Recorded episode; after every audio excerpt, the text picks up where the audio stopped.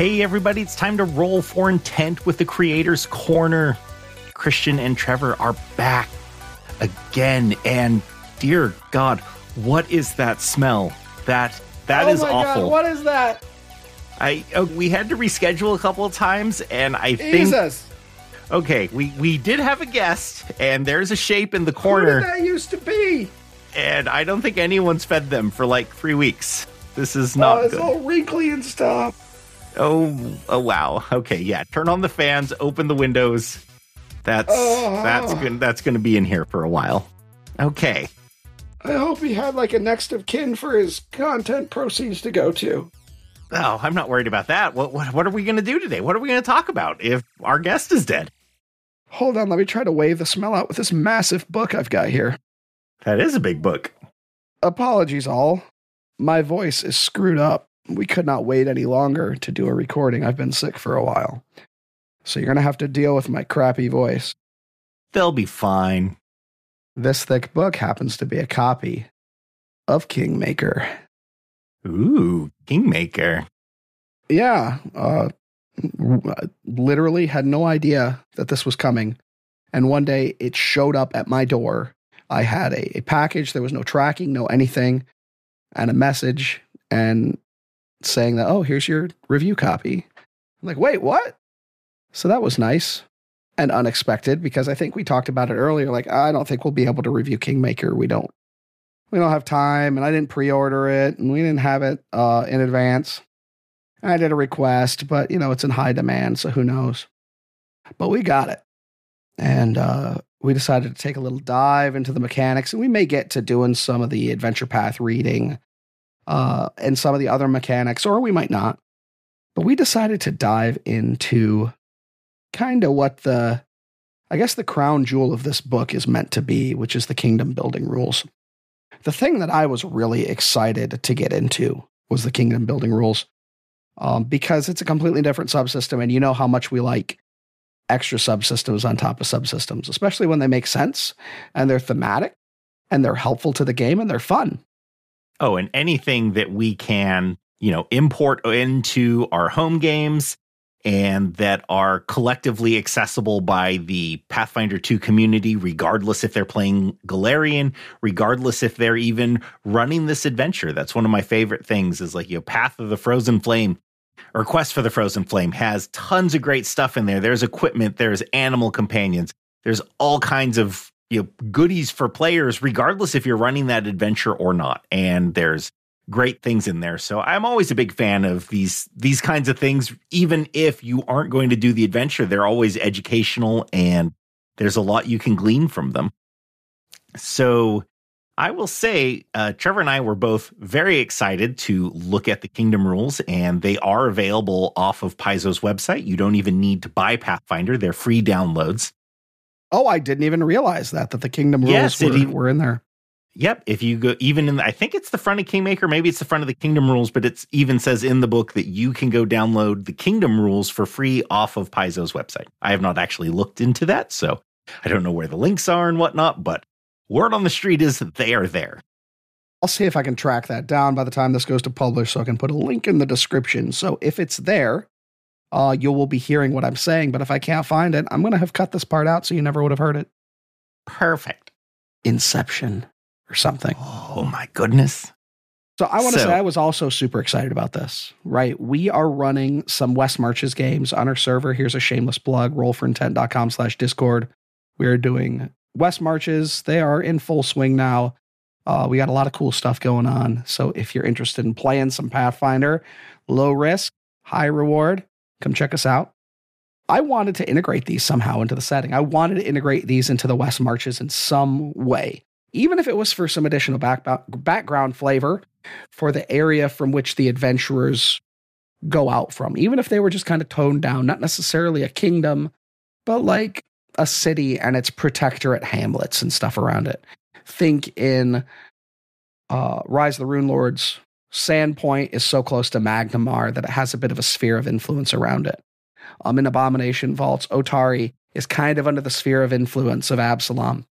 Uh, just kind of like, you know, now the Houston metro area is massive, and there's a lot of little towns that are considered Houston metro area. And wherever place you live, you're probably relatively closely associated with a major metro area nearby. So it doesn't necessarily have to be a kingdom. That being said, the more I read, the less excited I got. And it pains me to say that. I am in the exact same boat. I was so hopeful for this and I do want to I do want to say I have no idea how this integrates into the actual Kingmaker adventure. I have not looked at the adventure at all. I have merely looked at the kingdom rules to see how those are as their own standalone subset of rules. And that said, I I would not honestly recommend them to anyone. They are a ton of work. And at the end of the day, I think you would be much happier to write down a list of 20 things that could be happening within a kingdom and roll a d20 one month of gameplay and use whatever came off of that. That would be a thousand times faster, less work, and more fun. This reads like the writers went back in time 25, 30 years straight to Decipher's headquarters. We talked about Decipher on a previous show. They're a big CCG company that was huge in the 90s and had them write these rules. I say that as an unabashed 90s customizable card game fan. I loved them. But these are written just like the phases of playing some subsystem in a customizable card game. Yeah, the to me, so just so our listeners are a little caught up to speed, you create a kingdom. It is very similar to a character, but there are only four what you would call ability scores instead of six. You create these and they have to do with the various aspects of a kingdom. And there are plenty of people that have parsed out these rules in detail. So I don't actually want to get into all of that. I really just want to give you guys our thoughts and feelings on how well this was accomplished. This is and, all this is a hopes and feelings review, guys. Yes. And you know, all said and done, you you have your character, your kingdom, which is like a character, and it gets skills and it gets feats. And at face value, when you're putting all this together, you're like, I can't wait to get started. This is going to be fun. And one of the first thing that happens is you only make a kingdom check technically once a month. So every time you take a round for your kingdom, that is one month. And from there, you kind of go back and play your characters. And then you would go back to make your kingdom check after um, uh, your characters have elapsed in a month of their time.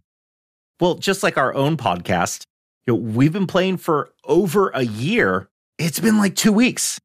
the characters will be 20th level practically by the time we were ever to get back and make one or two or three at most kingdom checks. And your kingdom can level up, but it can never have a higher level than your character. And so many of these things are needlessly interwoven together that it adds a very large level of bookkeeping. It is very tedious. And at the end of the day, you decide what you want to do, but your roles don't have a tremendous impact on anything. It, it, you go off your decisions, and that's just kind of the direction you go. I want to stress that we, again, are reviewing this in a vacuum independent of the adventure path these may be hugely useful and germane to what's going on in the Kingmaker adventure path. But whole point of this podcast is for us to make recommendations of things that would be good in your game, not necessarily in your Kingmaker game or in your Carrion Crown game or in your Chandara game, right? In your game, full stop.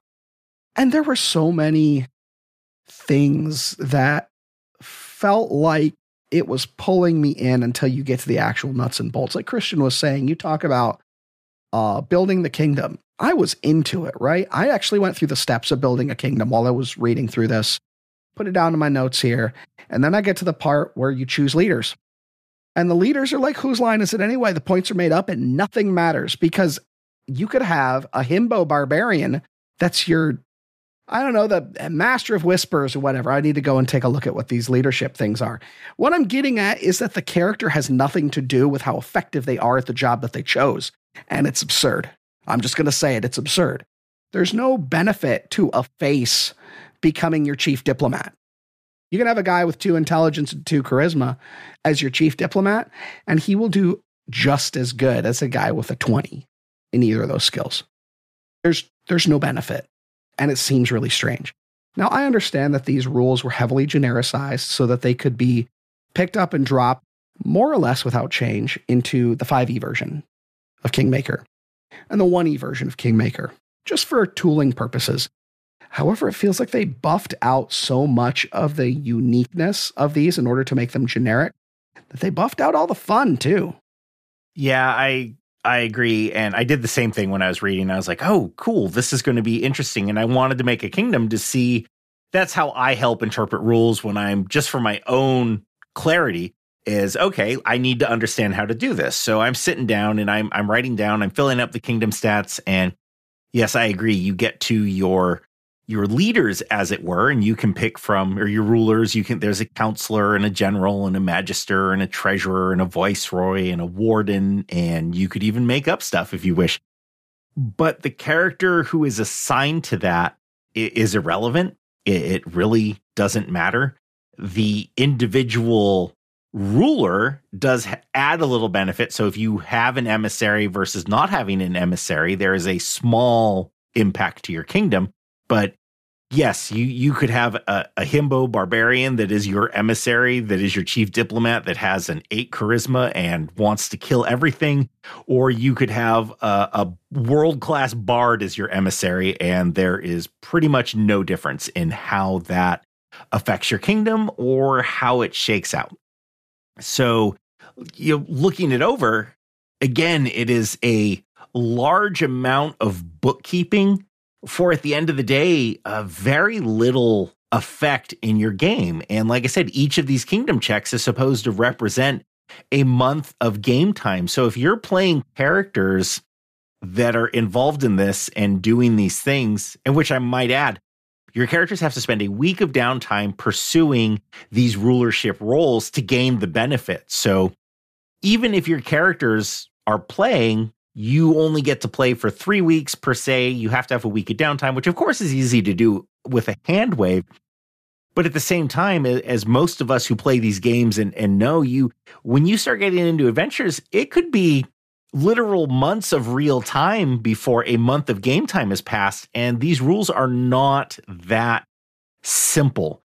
My largest concern when I was going over this is how am I going to retain this? Because it may very well be that I only do this two or three times a year real time. There's no way I'm going to remember how to do this. I'm going to have to look it up every single time that I want to make these checks.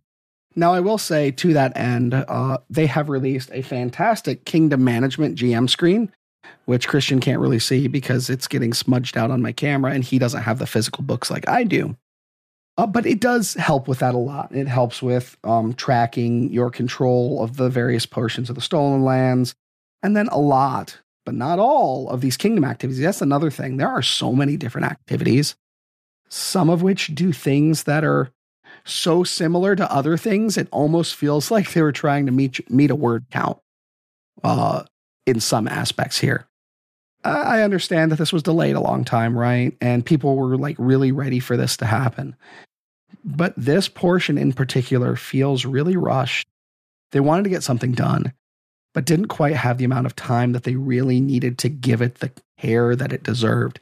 Because I feel like there's a piece of something great here but it's buried and you're going to have to work to dig it out.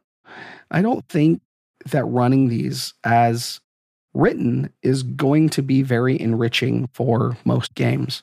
Even a game that you want to kind of structure as a 4X style simulator type game. I don't play a lot of video games, right?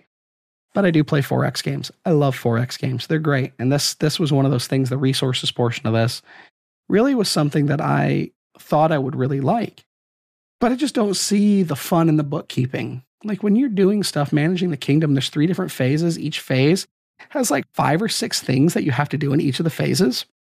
I mean, you got you got 4 hours usually to play a session if you're like a typical person. You know, a typical gaming group have 4 hours in a session. You want to spend one of those hours playing spreadsheet hockey because that's what this is. I mean, if you want to, more power to you right? I'm not say I'm not to yuck your yum and say don't do that. But I will say that if that is the expectation, then there needs to be a, a compelling value proposition, and I don't see it. Yeah, that that time consumption that it will take to manage that, and that's where I said at the beginning, you would be better served to create a list of 20 things that could happen within a kingdom and then each of those things attribute things, you know, apply penalties or bonuses based on your role. And just like Trevor was saying, you know, you for that hour, you're going to make a couple of checks, you're going to make a couple of rolls, and the effect it will have on your actual character is virtually non existent. It's going to affect your kingdom's next check and tell you a couple of things. But, uh, you know, I personally don't want to spend an hour to get to that. I would much rather roll off of a very simple table.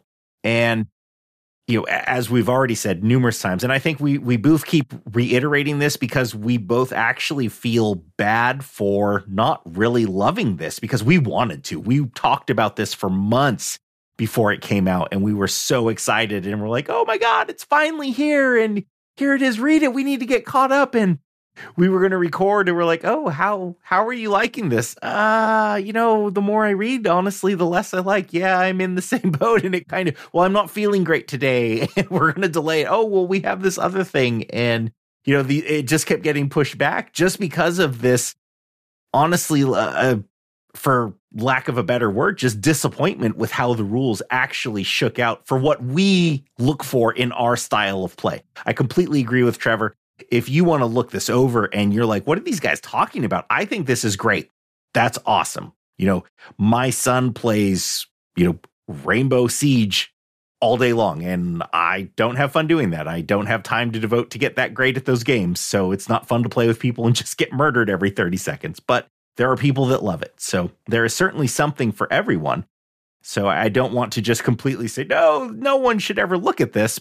But if you are familiar with our styles and what we do, then, you know, our input on this is it's just not actually that beneficial to you and the amount of time it's going to take away from you, your game, your friends, and and all of that. It's just at the end of the day not worth it.